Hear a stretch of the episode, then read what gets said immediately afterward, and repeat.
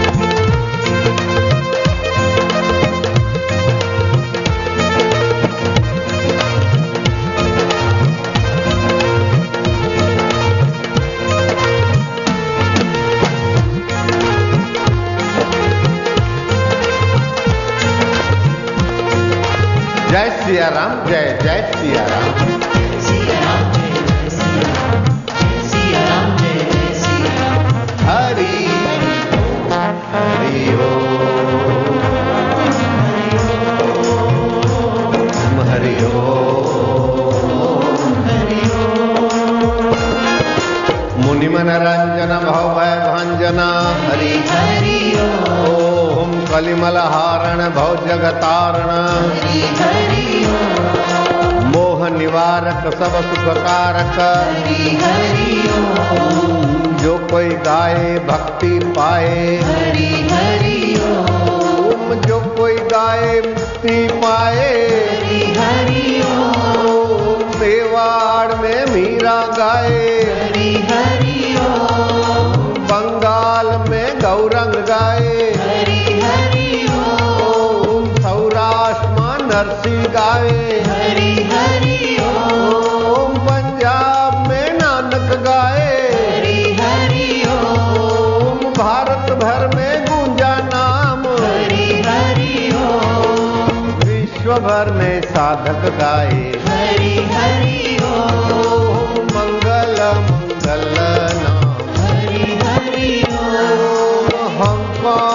साधक गाए।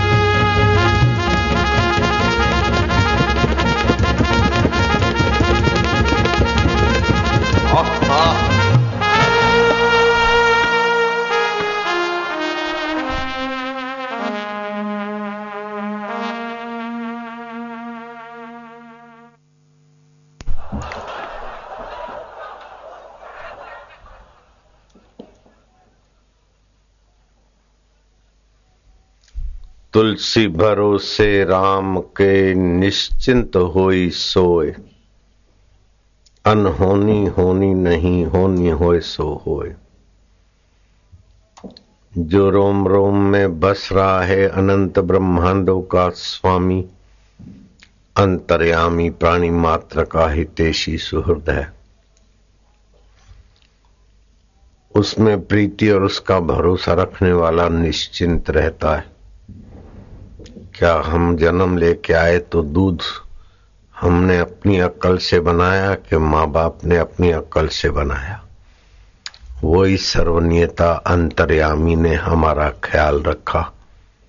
माँ के भोजन से हमारे लिए दूध बनाने वाली कैसी उसकी सत्ता और कैसी शक्ति? कैसा वो हमारा? सर्जनहार सुयोग्य है। सत्कर्म करते तो सद्बुद्धि बढ़ाकर सत्संग में ले जाता और देर सवेर हृदय में प्रकट भी होता है। दुष्कर्म करते तो दंड देकर हमें सावधान भी करता है। माताओं की माता पिताओं का पिता और जगत का ईश्वर है। जय जगदीश हरे। और भक्त प्रेम से पुकारते अहो भाव से भर जाते तो क्षण में उनके दुख और चिंता हर लेता है। जो ध्यावे फल पावे, दुख बिनत से मन सुख संपत्ति घर आवे, रुपया पैसा ही संपत्ति नहीं। सत विचार भी संपत्ति है, शांति भी संपत्ति है, सत्संग भी संपत्ति है। भगवान की प्रीति तो बड़ी संपत्ति सुख संपत्ति घर आवे, कष्ट मिटे तन का। मन के कष्ट और तन के कष्ट मिट जाते। विषय विकार मिटाओ पाप हरो देवा। मात पिता तुम मेरे, शरण गहू में किसकी? तुम बिन और न दूजा आस करूँ किसकी? तुम पूर्ण परमात्मा, तुम अंतर्यामी। व्याप भी रहे हो और सबके अंतरात्मा भी हो। तुम सबके स्वामी, ब्रह्मा, विष्णु, महेश के अंतर्यामी और हमारे तुम्हारे सभी। तुम करुणा के सागर, तुम पालन करता स्वामी। मैं सेवक, तुम स्वामी, कृपा करो भरतार। तुम हो एक अगोचर। गो गोचर इंद्रियों से जो दिखता है, गोचर है। तुम इंद्रियों से नहीं दिखते, इंद्रियाँ तुम्हारे से देखती, तुम अगोचर हो। सबके प्राणपति, सभी के प्राणों का संचालन तुम्हारी चेतना से होता किस विध मिलूं दया मैं? तुमको मैं कुमति, संसार में लगी मति कुमति है। तुम्हारे में लगी मति सुमति है। दीन बंधु दुख हरता, तुम ठाकुर मेरे स्वामी। अपना हाथ उठाओ, द्वार पढ़ाते रहे। तू अपनी विशेष कृपा करके हमें अपने शांति में, अपने ज्ञान में अपने वात्सल्य में ले लो परमेश्वर। विषय विकार मिटाओ, पाप हरो देवा। श्रद्धा भक्ति बढ़ाओ, संतन की सेवा। ओम जय जगदीश हरे तन मन धन सब है तेरा। सब कुछ है तेरा तेरा तुझको अर्पण। क्या लागे है मेरा मेरा मेरा हट गया तो तू ही तो है। प्रतिदिन तीन घंटा ओमकार का जप। तीन घंटे एक बार बोलते भगवत ध्यान। एक बार शास्त्रों का विचार। एक पहर बराबर तीन घंटे। एक पहर महापुरुषों की सेवा। शीघ्र परमात्मा प्राप्ति हो जाए पक्की बात। जितना सुना है, उससे दस गुना मनन करना है। और उस मनन में ध्यान मग्न होना, उसको नित्य ध्यासन बोलते सुना, उससे दस दस गुना समय। उसी बात का मनन करना, भगवत सत्ता, भगवत स्वभाव का। उससे दस गुना समय, उसमें एकाकार होना। ये साक्षात्कार का सुंदर, सहज तरीका है। इससे बुद्धि योग, भक्ति योग, ज्ञान योग सब सफल होते संसार के काम वो व्यक्ति आ जाता है, जो भगवान को प्रीति करके भगवान के काम आता है। अपने में शांत होकर अपने काम आता है। वो संसार का बड़ा उपकार करके संसार के काम आता है। संसार ऐसे व्यक्तियों के लिए तड़पता है।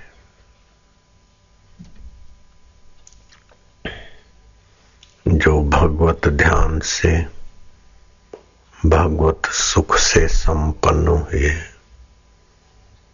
भगवत विश्रांति से आनंदित, आह्लादित और सुयोग्य हुए हैं। ऐसे पुरुषों की आवश्यकता सबको लगती है।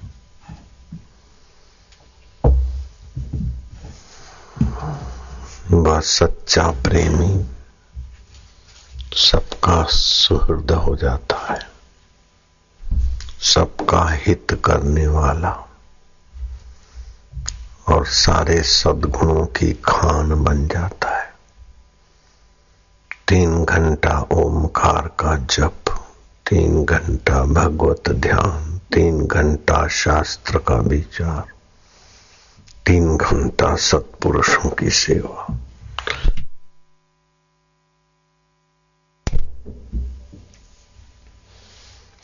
एक साल के अंदर तो ऐसी ऊंचाई को पाता है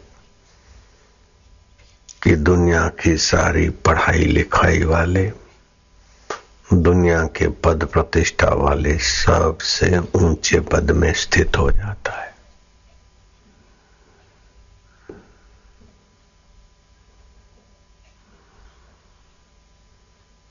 तस्य तुलना के न जाए थे। उसकी तुलना कैसे करोगे, किससे करोगे? ऐसा पुरुष रागियों में रागी दिखे।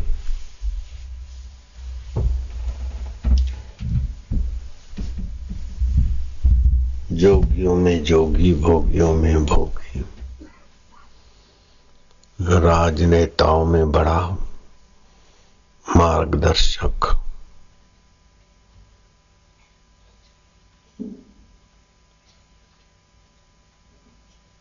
वैद्यों का, डॉक्टरों का, सीतेशी, भक्तों का भगवान। कला कौशल्य का मार्गदर्शन कर सकता है। ऐसा भगवत सामर्थ्य, भगवत सुख, भगवत दिव्यता प्रकट होती है उत्तरा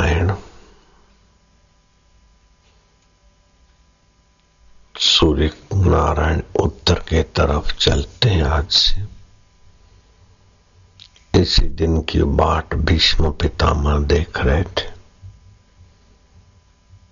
उत्तरायण के बाद शरीर त्यागा। भीष्माष्टमी को ब्रह्मलोक को प्राप्त हुए। स्वर्ग से बहुत ऊँची सुविधा, सुख सामर्थ्य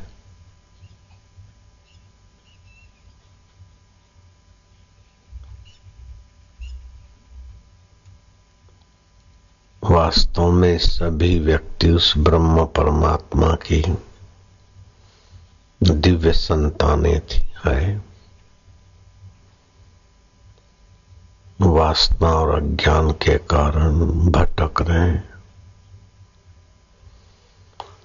जप, ध्यान और ज्ञान सत्संग और सत्पुरुषों का सानिध्य पाकर अपने परम रसमय, सुखमय, आनंदमय,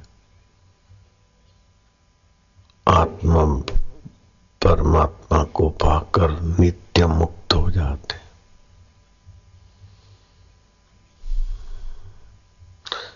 फिर ऐसा आग्रह नहीं करता साधक मेरा ध्यान लगा रहे,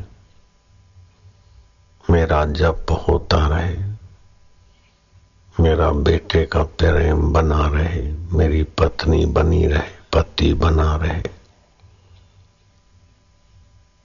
वो जान लेता है कि सब संसार का आना जाना खिलवाड़ है। ये सब भगवान की लीला है।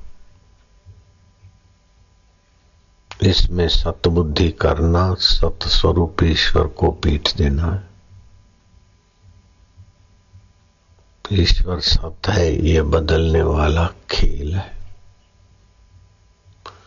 सिनेमा में कई दृश्य आते हैं, दर्शक को आनंदित, आह्लादित करके कुछ कहानी समझाने के लिए दृश्य आते ऐसे ये जगत के दृश्य आते हैं सच्ची कहानी समझने, समझाने को। सच्ची कहानी यह है कि पृथ्वी, जल, तेज, वायु, आकाश, ये पाँच भूत प्रकृति के हैं और प्रकृति में सत्ता परमात्मा की, वो परमात्मा सभी का आत्मा होकर सर्वव्यापी विभो है।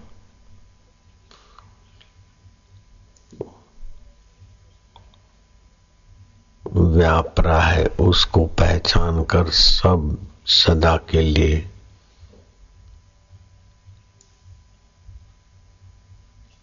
पूर्णता को पाले, पूरा प्रभु आराधिया, पूरा जाकर नाम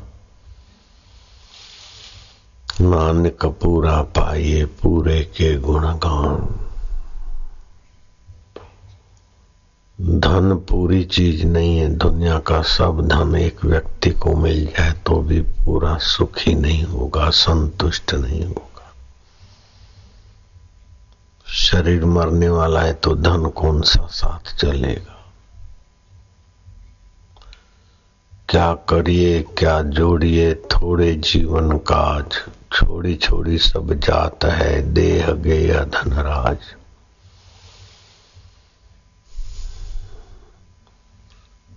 जैसे सूर्य नारायण समुद्र से भी लेते हैं, नालियों से भी लेते हैं, किसी ने वमन किया, उसमें से भी बाष्प करके जल ले लेते हैं, पवित्र करके बरसा देते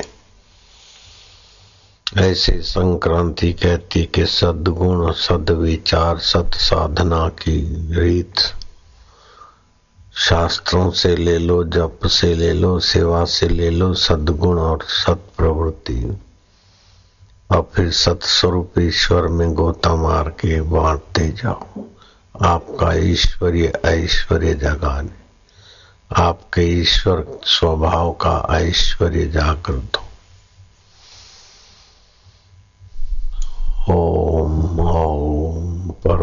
परमात्मने नमः। चित्त की विश्रांति प्रसाद की जननी है। अंतरात्मा में शांत होना बड़ी तपस्या का फल है। बड़ा उज्जवल भविष्य है। आगे बढ़ो आगे बढ़ो, तरक्की करो, सड़की, सड़कें बना दो, मकान बना दो। फर्नीचर ला दो, ये करो, तरक्की करो, लेकिन ये तरक्की अगर भगवत प्राप्ति में बाधा होती तो ये तरक्की विनाश का कारण है। अगर ये तरक्की भगवत प्राप्ति के उद्देश्य से करते हो तो भला है। तुम कितना कुछ घर बना लोगे? रावण ने सोने की लंका बनाई और वासना न मिटी तो रावण। जीवन के संग्राम में हार कर चला गया। शबरी भीलन ने सदगुरु का सानिध्य लिया। राम। और शांत होती गई। राम।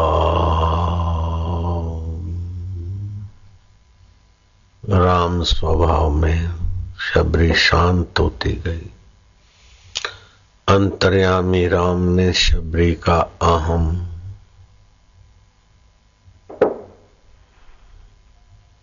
अणु फूट गया, जैसे बुलबुला फूट जाए, सागर हो जाए। ऐसे ही शबरी का जीवत्व अणु फूट गया और रामत्व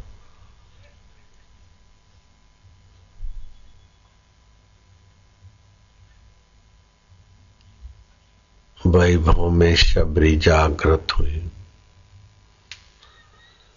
अंतर्यामी राम का तो साक्षात्कार हुआ, लेकिन अवतारी राम का भी दर्शन हुआ।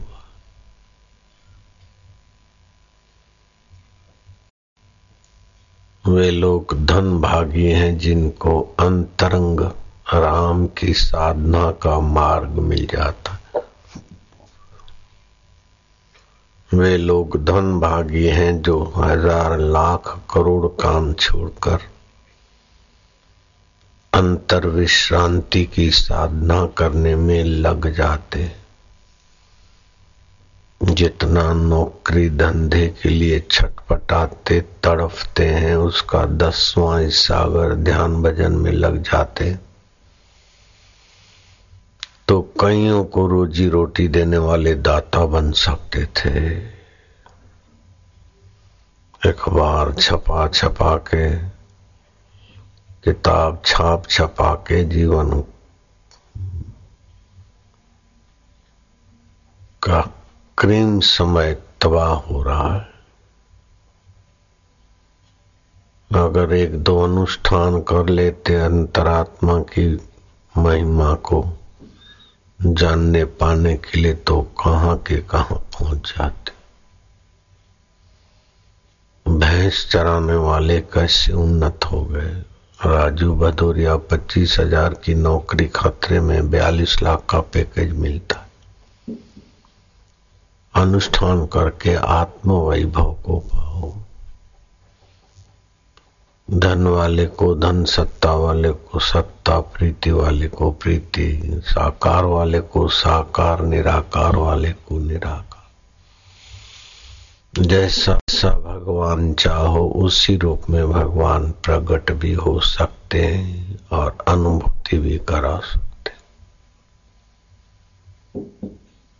राम ही केवल प्रेम प्यारा, जान सके कोई जानन हारा जाको, जा पर सत्य स्नेहु सोता ताही मिले नहीं कछु संदेहु।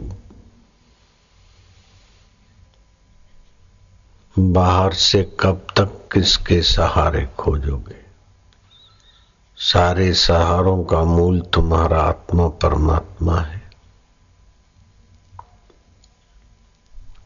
उसको कातर भाव से पुकारो और उसके उच्चारण करते उसी में शांत होते चले जाओ।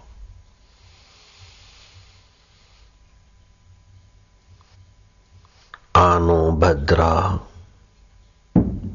कृतवो यंतु, विश्वतो अद्वादसो अपरितास उद्भेद, देवानो यश। सदा मिदवृषे असन्न।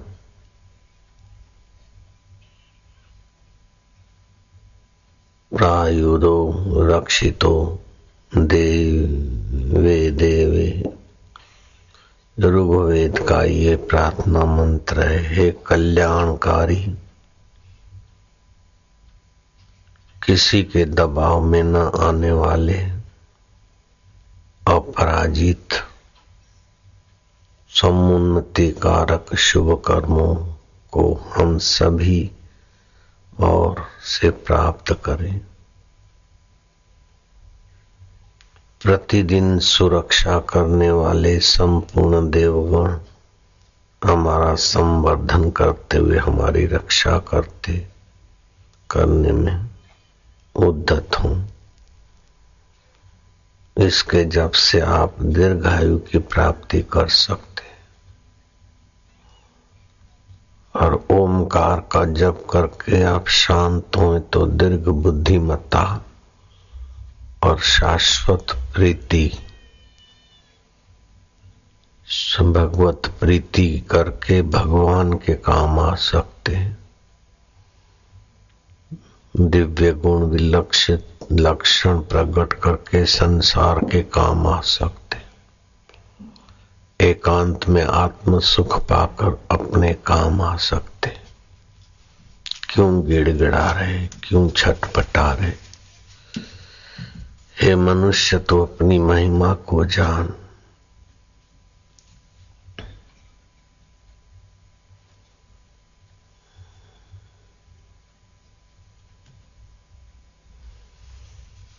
ऋग्वेद कहता है कि तू दिव्यात्मा है, अपनी दिव्यता को पहचान। चंचल इंद्रियाँ और धोखेबाज मन के साथ मिलकर क्यों पतन को जाता है? प्रीतिपूर्वक भगवान का नाम उच्चारण करके बुद्धि योग को विकसित कर।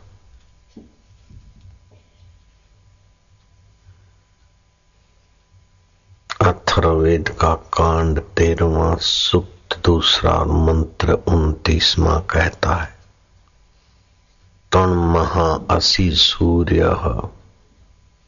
बड़ा दिव्य महा असी महास्ते महतो महिमान पाम द्वितीयम महा असी।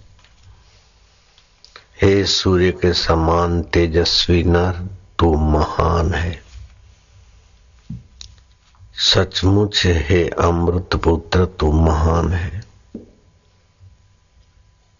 तुझ महान की महिमा महान है। हे पराक्रमी, तू महान है। मनुष्य तो काय को तुच्छ होता है?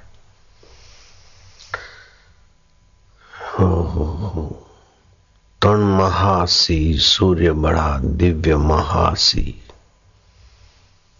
महास्ते महतो महिमाम त्वाम आदित्य महासी।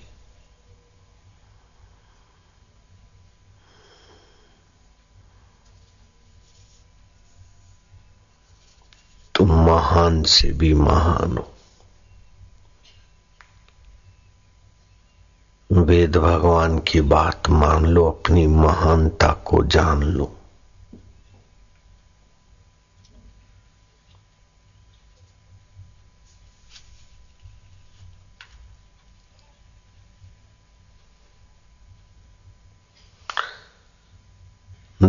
दुष्या दुष्रती सी हेत्या हेत रसी ही मेन्या में नीरसी ही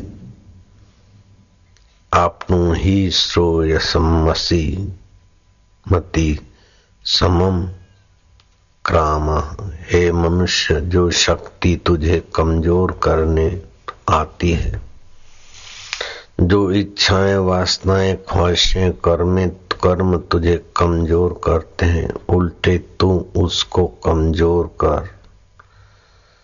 उनको कुचल जा, क्योंकि तेरे अंदर ओम स्वरूप आत्मा का वैभव है।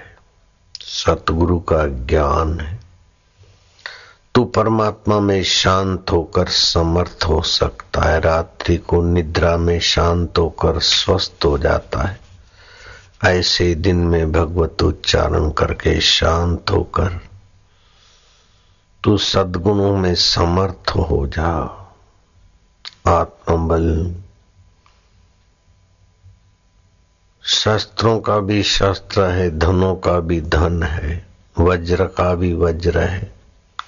अपने आप को पहचान। श्रेष्ठ तक पहुँच बराबर वालों से भी आगे निकल तो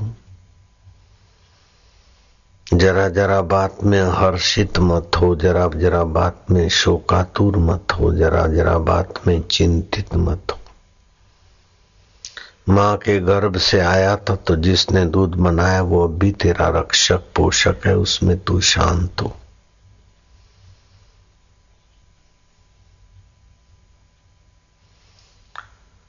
ऋषि नारद को श्राप लगा था, दक्ष प्रजापति का के दो घड़ी से ज़्यादा कहीं नहीं टिक पाओगे। देव ऋषि नारद घूमते घूमते हिमालय के रामणिक प्रदेश में गए और बैठ गए आसन लगाकर ईश्वर के चिंतन में। ओम परमात्मा ने नमः। करते करते नारद जी ध्यान मग्न हो गए।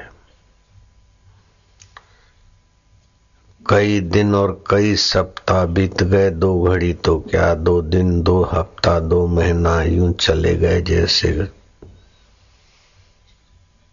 निद्रा में छह घंटे चले जाते।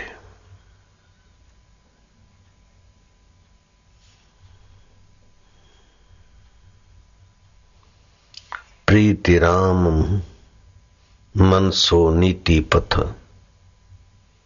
चलिए राग रस जीती। तुलसी संतन के मती है भगति की रीति।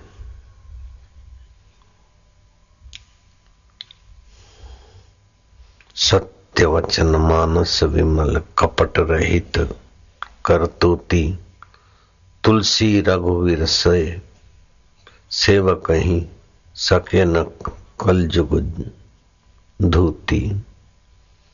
प्रेम बराबर जोग नहीं, प्रेम बराबर ज्ञान।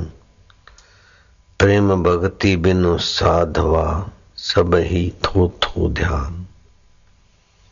भगवान मेरे हैं, मैं भगवान का हूँ प्रीति पूर्वक भगवान में शांत होते जा अपने बल से मैं ये कर लूँगा, वो कर लूँगा। अगर किया तो अहंकार पछाड़ देगा, नहीं किया तो विषाद दबा देगा। लेकिन देवम भूतवा, देवम यजेत, भगवान के होकर भगवान से मिलकर आप आगे बढ़िए। बड़े सुरक्षित उन्नत हो जाओगे। बड़े आनंदित, आह्लादित जीवन बिताकर जीवनदाता को भी पालोगे। चिन्मय सुख प्रकट होगा, संसारी सुख शक्ति का हरास करता है। विकारी सुख पहले प्रेम जैसा लगता है, बाद में खिन्नता, बीमारी और बुढ़ापा लेता है। लेकिन भगवत सुख वास्तविक में भगवतमय दृष्टि देता है, भगवत ज्ञान, भगवत शांति, भगवत सामर्थ्य से आपको संपन्न कर देता है। उत्तरायण का वाच्यार्थ यही है कि सूर्य उत्तर के तरफ़, ऐसे मानव तू उन्नति के तरफ़ चल, सम्यक क्रांति कर। सोने की लंका बना देना, अथवा बाहर डिग्रियाँ ले लेना और मकान और कंपनियों पे कंपनियाँ खोलकर उलझना, ये राक्षसी उन्नति है। आदि भौतिक उन्नति में अगर आध्यात्मिक संपुट नहीं है तो आसुरी उन्नति है। रावण के पास सोने की लंका थी, लेकिन अंदर में शांति नहीं थी, सुख नहीं था। क्या काम की वो उन्नति?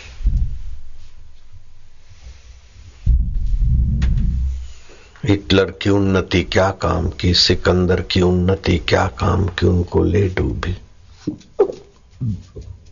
राजा जनक की उन्नति, वास्तविक उन्नति। राजा अश्वपति की उन्नति राजा राम जी की उन्नति। राज्य चला गया तो चित्त में क्षोभ नहीं हुआ। राज्य मिला तो हर्ष नहीं।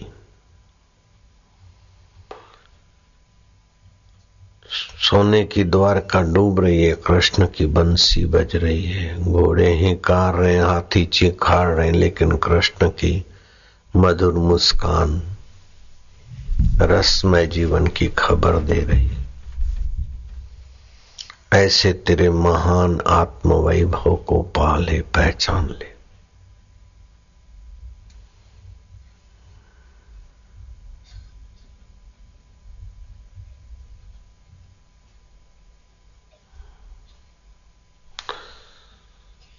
सूर्य को अर्घ्य देने से मनोकामना पूर्ण होती है। सूर्य के धूप में स्नान करना और ध्यान करना मंदाग्नि दूर होती है। सूर्य को नमस्कार करना, बल और ओज तेज की वृद्धि होती है। कहाँ तुमसे सूर्य दूर है, कहाँ परे है, कहाँ पराया है? कपड़ों पर कपड़े पहनकर नैसर्ग से दूर होना, कुदरत का विद्रोह करना, ऐसा मानव तुच्छ। पेट पालू प्राणी की नाई भटकता रहता है, थक जाता है। थोड़ा अंतरंग साधन करो। थोड़ी अंतरात्मा की और यात्रा करो। चिन्मय सुख में आ जाओ, चिन्मय शांति में आ जाओ। मुझे वेद पुराण, कुरान से क्या मुझे प्रेम का पाठ पढ़ा दे कोई? प्रभु प्रीति का पाठ पढ़ा दे। मुझे मंदिर, मस्जिद जाना नहीं, मुझे आत्म मंदिर में पहुँचा दे कोई, ऐसा गुरु मिल जाए। गुजरात में चुनी लाल में से बने थे। पूज्य मोटा, जिनका सूरत और नडियाद में आश्रम है और जिनके साधना काल के अनुभवों की बातें मैंने पहले कही हुई है। गांधी जी के स्वतंत्र सेवा संग्रामियों में से एक सेवक वो भी थे। चुनीलाल मास्टर फिर संत बन गए, पूज्य मोटा उनका नाम पड़ा। अभी यहाँ उनका छोटा सा सेंटर है।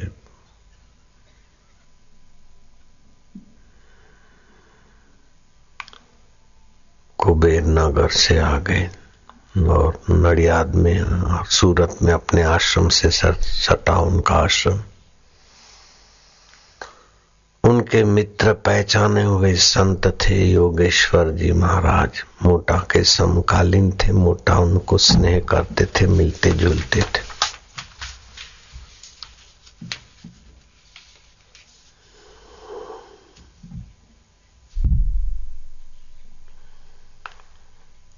योगेश्वर जी महाराज, बालकेश्वर गाँव में से नोटेरियम में रहने गए थे।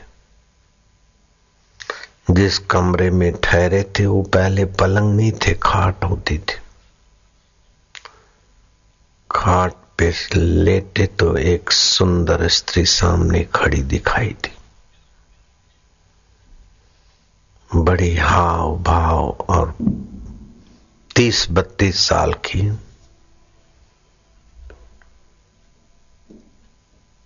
योगेश्वर महाराज साधन संपन्न थे, डरे नहीं। लेकिन उस स्त्री से पूछा, तुम कौन हो? बोले, आप आए हो तो मैंने ये खाट खाली कर दी। मैं इसी खाट पर रहती थी। मुझे ये कमरा और ये खाट बड़ी प्रिय थी। प्रसूति करते करते मेरी मौत हो गई थी। अब मैं यहीं रहती हूँ। योगेश्वर समझ गए ये प्रेत आत्मा है।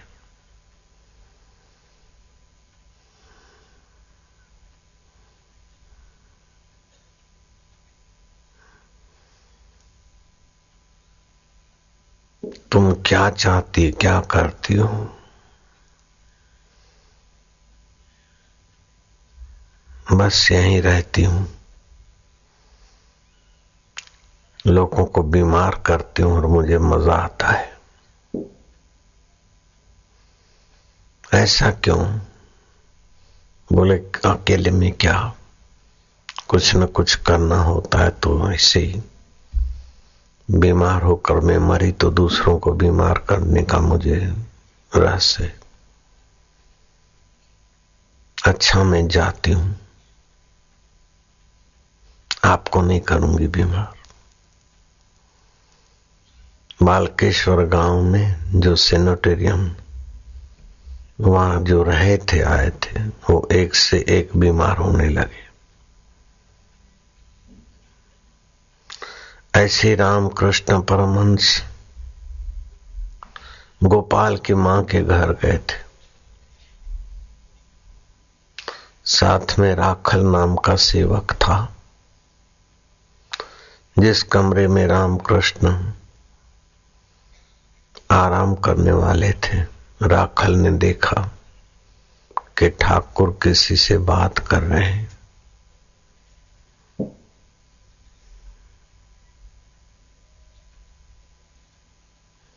दोपहर का समय है।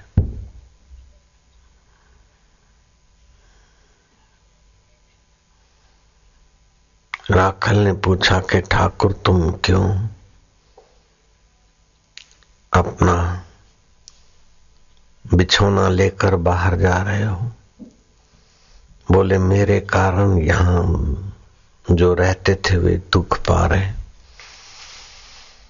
इस घर में प्रेत रहता है। वो बोलता है कि तुम्हारे कारण मैं धूप में भटक रहा हूँ। मैंने कहा, मेरे कारण तुम धूप में मत, भटको मैं जा रहा हूँ। चलो अपन जाएँगे। सेवक ने कहा, तुम्हारे जैसे संत के दर्शन करने के बाद भी भूत।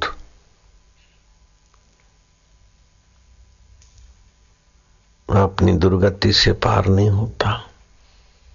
बोले, समय आकर होगा। अभी तो उसे इस कमरे में रहने की वासना पकड़ के बैठी।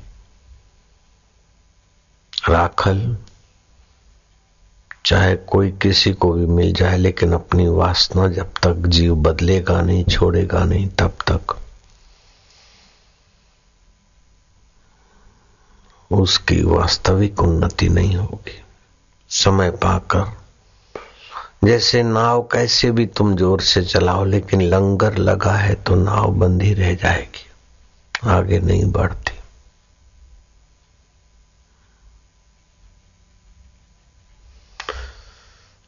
जुन्नेद जा रहे थे अपने शागिर्दों के साथ। एकाएक रुक गए। एक गाय को घसीट के ले जा रहा था उसका। कहलाने वाला गोपाल। जुन्नेद ने कहा, देखो ये कौन किससे बंधा है? मूर्ख सेवकों ने कहा कि गाय। गोवाल के रस्सी से बंधी है खींची चली जा रही। जुन्नेद ने इतने चाकू निकाला और पहचान वाला था ग्वालिया और रस्सी काट दी। गाय पीछे भाग गई। और गोवाल उसके पीछे भागा, लेकिन गाय आगे निकल गई। गाय वाला रुष्ट होकर कहता है कि ये तुमने क्या मज़ाक मचा ली? मेरे गाय की रस्सी काट ली अब वो हाथ नहीं आएगी। जुन्नेद ने अपने सेवकों को कहा कि अब कौन किससे बंधा है? गाय खुल गई तो गाय इसके पीछे नहीं गई। ये गाय के पीछे गया, बताओ कौन बंधा है? बोले, अब पता चलता है कि मैं बंधा हूँ, ये बंधा है। ऐसे ही संसारी वस्तुओं के पीछे तुम भागते तो तुम बंधे हो। अपने आप में बैठना सीखो, अपने आप में प्रसन्न होकर, तृप्त होकर। संसार में जियो, संसार की चीज़ें तुम्हारे इर्द गिर्द मंडारेगी।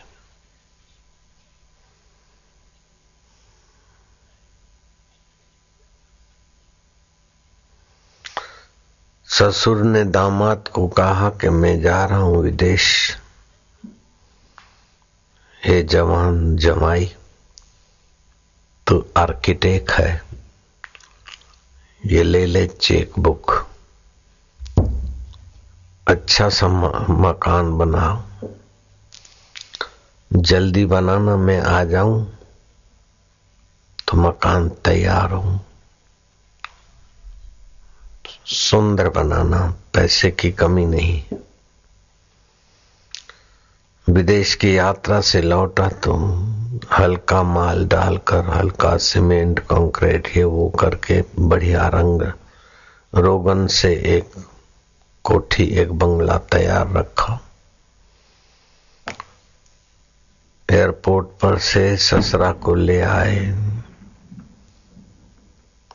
मकान तैयार है, बिल्कुल तैयार है, ये उसकी चाबी। बोले, आज नहीं, कल।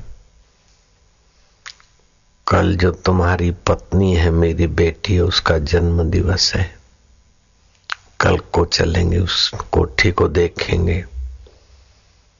ले आना। मेरी बेटी को भी ले आना। कोठी देखी, रंग रोगन देखा, बड़ा प्रसन्न हुआ। जमाई से सब चाबियाँ लेकर बेटी के तरफ़ लक्ष्य करते हुए जमाई को दिया, बोले, ये मकान मेरी पुत्री के जन्म दिवस में मैं तुम्हें अर्पण करता हूँ। जमाई पछताया कि अरे, जो मुझे मिलने वाली चीज़ थी उसमें मैंने सब हल्का तुच्छ मटेरियल डाल दिया। मैंने मेरे कोई बेईमानी करके धोखा दिया। हे जीव, तुझे जो तू करता है, जो देता है, घूम फिर के तुझे मिलता है। इसलिए तू देने में, सेवा करने में, प्रेम देने में, प्रभु स्नेह करने में कंजूसी मत कर, नकली भाव मत ला, तू असली प्रीति कर।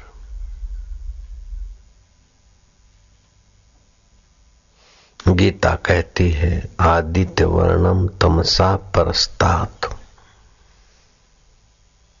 मृत्यु के समय बाल सूर्य का ध्यान करें। सूर्य को परमात्मा का प्रतीक मानकर ध्यान करें। मैं मर रहा हूँ, ऐसा नहीं। मैं उदय हो रहा हूँ। ये शरीर मर रहा है, लेकिन मैं अपनी महिमा में जग रहा हूँ। मृत्यु ये अस्त, जीवन का अस्तित्व जाने की जगह नहीं है। मृत्यु ये जीवन का उदय काल है।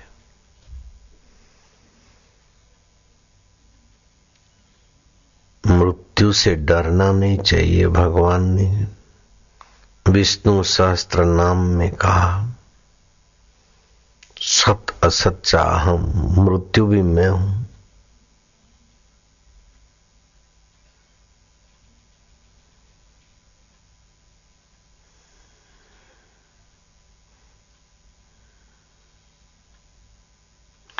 चरक संहिता में कहा है कि गाय का शाम का दूध सुबह के दूध से अच्छा होता है, क्योंकि दिन भर सूर्य के किरण में गाय घूमती है, इसलिए शाम का दूध सुबह की अपेक्षा ज़्यादा हितकारी होता है। तो मानो तू सुबह के सूर्य में ज़्यादा हितकारी, स्वास्थ्य हितकारी, मति गति का धनी मत। मृत्यु से भी लाभ होते हैं। मृत्यु आती तो पापी को पाप वासना से रोककर नई यात्रा कराती है। ये पहला लाभ। मृत्यु आती है तो आसक्ति छुड़ाती है, अधिक दान पुण्य और भजन करवाती है, ये अवसर देती है। दूसरा लाभ। पुनर्जन्म, नया अवसर, नया शरीर, नई ताजगी, तीसरा फ़ायदा। आत्महत्या तो बहुत नुकसान करती है, लेकिन स्वाभाविक मृत्यु आती है। तो उसको ईश्वर का ही स्वरूप समझे। हे नारायण, तुम मृत्यु के रूप में आए हो नवीनीकरण करने को। जैसे पुराने कपड़े छोड़कर आप नए कपड़े पाते तो रोते थोड़े हो। ऐसे तुम्हें नए वस्त्र देने के लिए भगवान मृत्यु के रूप में आए हैं तो भले आइए नारायण। आपकी मृत्यु दुख देने वाली नहीं होगी।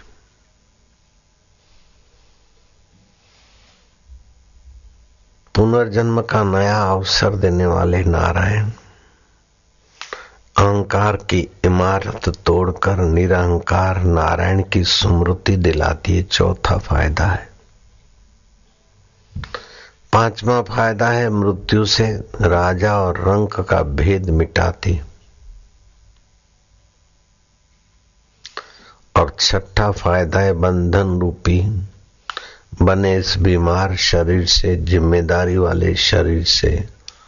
कर्जदार और रुग्ण शरीर से छुटकारा दिलाती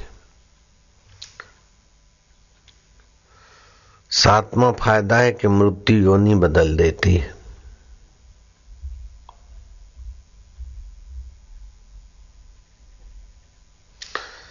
और आठवां पैदा, फ़ायदा है कि जीवन की विविधता बदल देती है। तुम अमर हो, विविधता मरती है बचपन मर गया, किशोर अवस्था मर गई, सुख मर गया, दुख मर गया। बीमारी मर गई, तंदुरुस्ती मर गई, तुम अमर चैतन्य हो, ये मृत्यु के समय भी समझ में आ जाए तो काम बन जाएगा। नौमा यह कि भूतकाल पे से पर्दा हटा देती है। दसवा मृत्यु से ये फ़ायदा है कि कर्म क्षय हो जाते हैं। कर्ज से मुक्ति का अवसर मिल जाता है। लेन देन पूरा होता है और चल पड़े ग्यारहवा फ़ायदा है कि मृत्यु, प्रत्येक मृत्यु के समय आत्मा की अमरता, शाश्वतता जो कि त्यों रहती है, मरते हैं तो शरीर मरते हैं, लेकिन मैं चैतन्य अमर हूँ। इसकी पुष्टि कराती है मृत्यु। धन्य है मृत्यु तो। बारवा फ़ायदा है, एक की मौत दूसरे के लिए उपकारक होती है। वैराग्य दिलाती है, वस्तुएँ दिलाती है। सा भगवान चाहो, उसी रूप में भगवान प्रकट भी हो सकते हैं और अनुभूति भी करा सकते राम ही केवल प्रेम प्यारा, जान सके कोई जानन हारा जाको जा पर सत्य स्नेहू, सोता ही मिले नहीं कछु संदेहू। बाहर से कब तक किसके सहारे खोजोगे? सारे सहारों का मूल तुम्हारा आत्मा परमात्मा है। उसको कातर भाव से पुकारो और उसके उच्चारण करते उसी में शांत होते चले जाओ।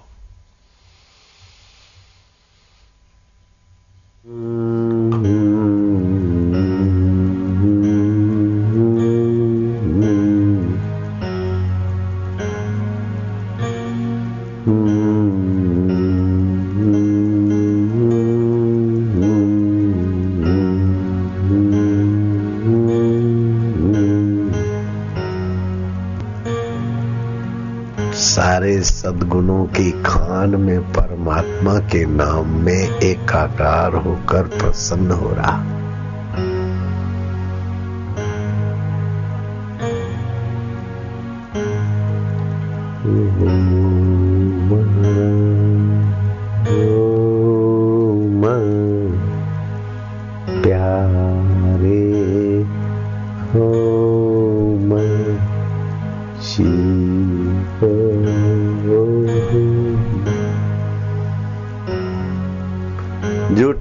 झूठे आदमी भी विचार करे कि मैं भगवान का हूँ और सत्य बोलूँगा तो भगवान पद पद पे झूठे कपटियों को भी स्वीकार करने में मदद करेंगे।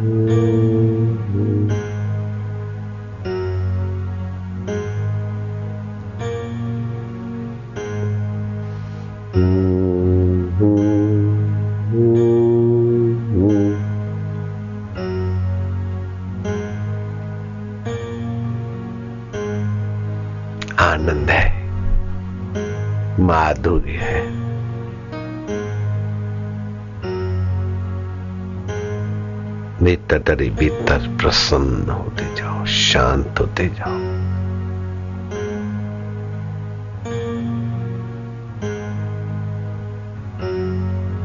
प्रसन्न चेत सोया सुबुद्धि परिवितिष्ट आनंद शांति माधुर्य।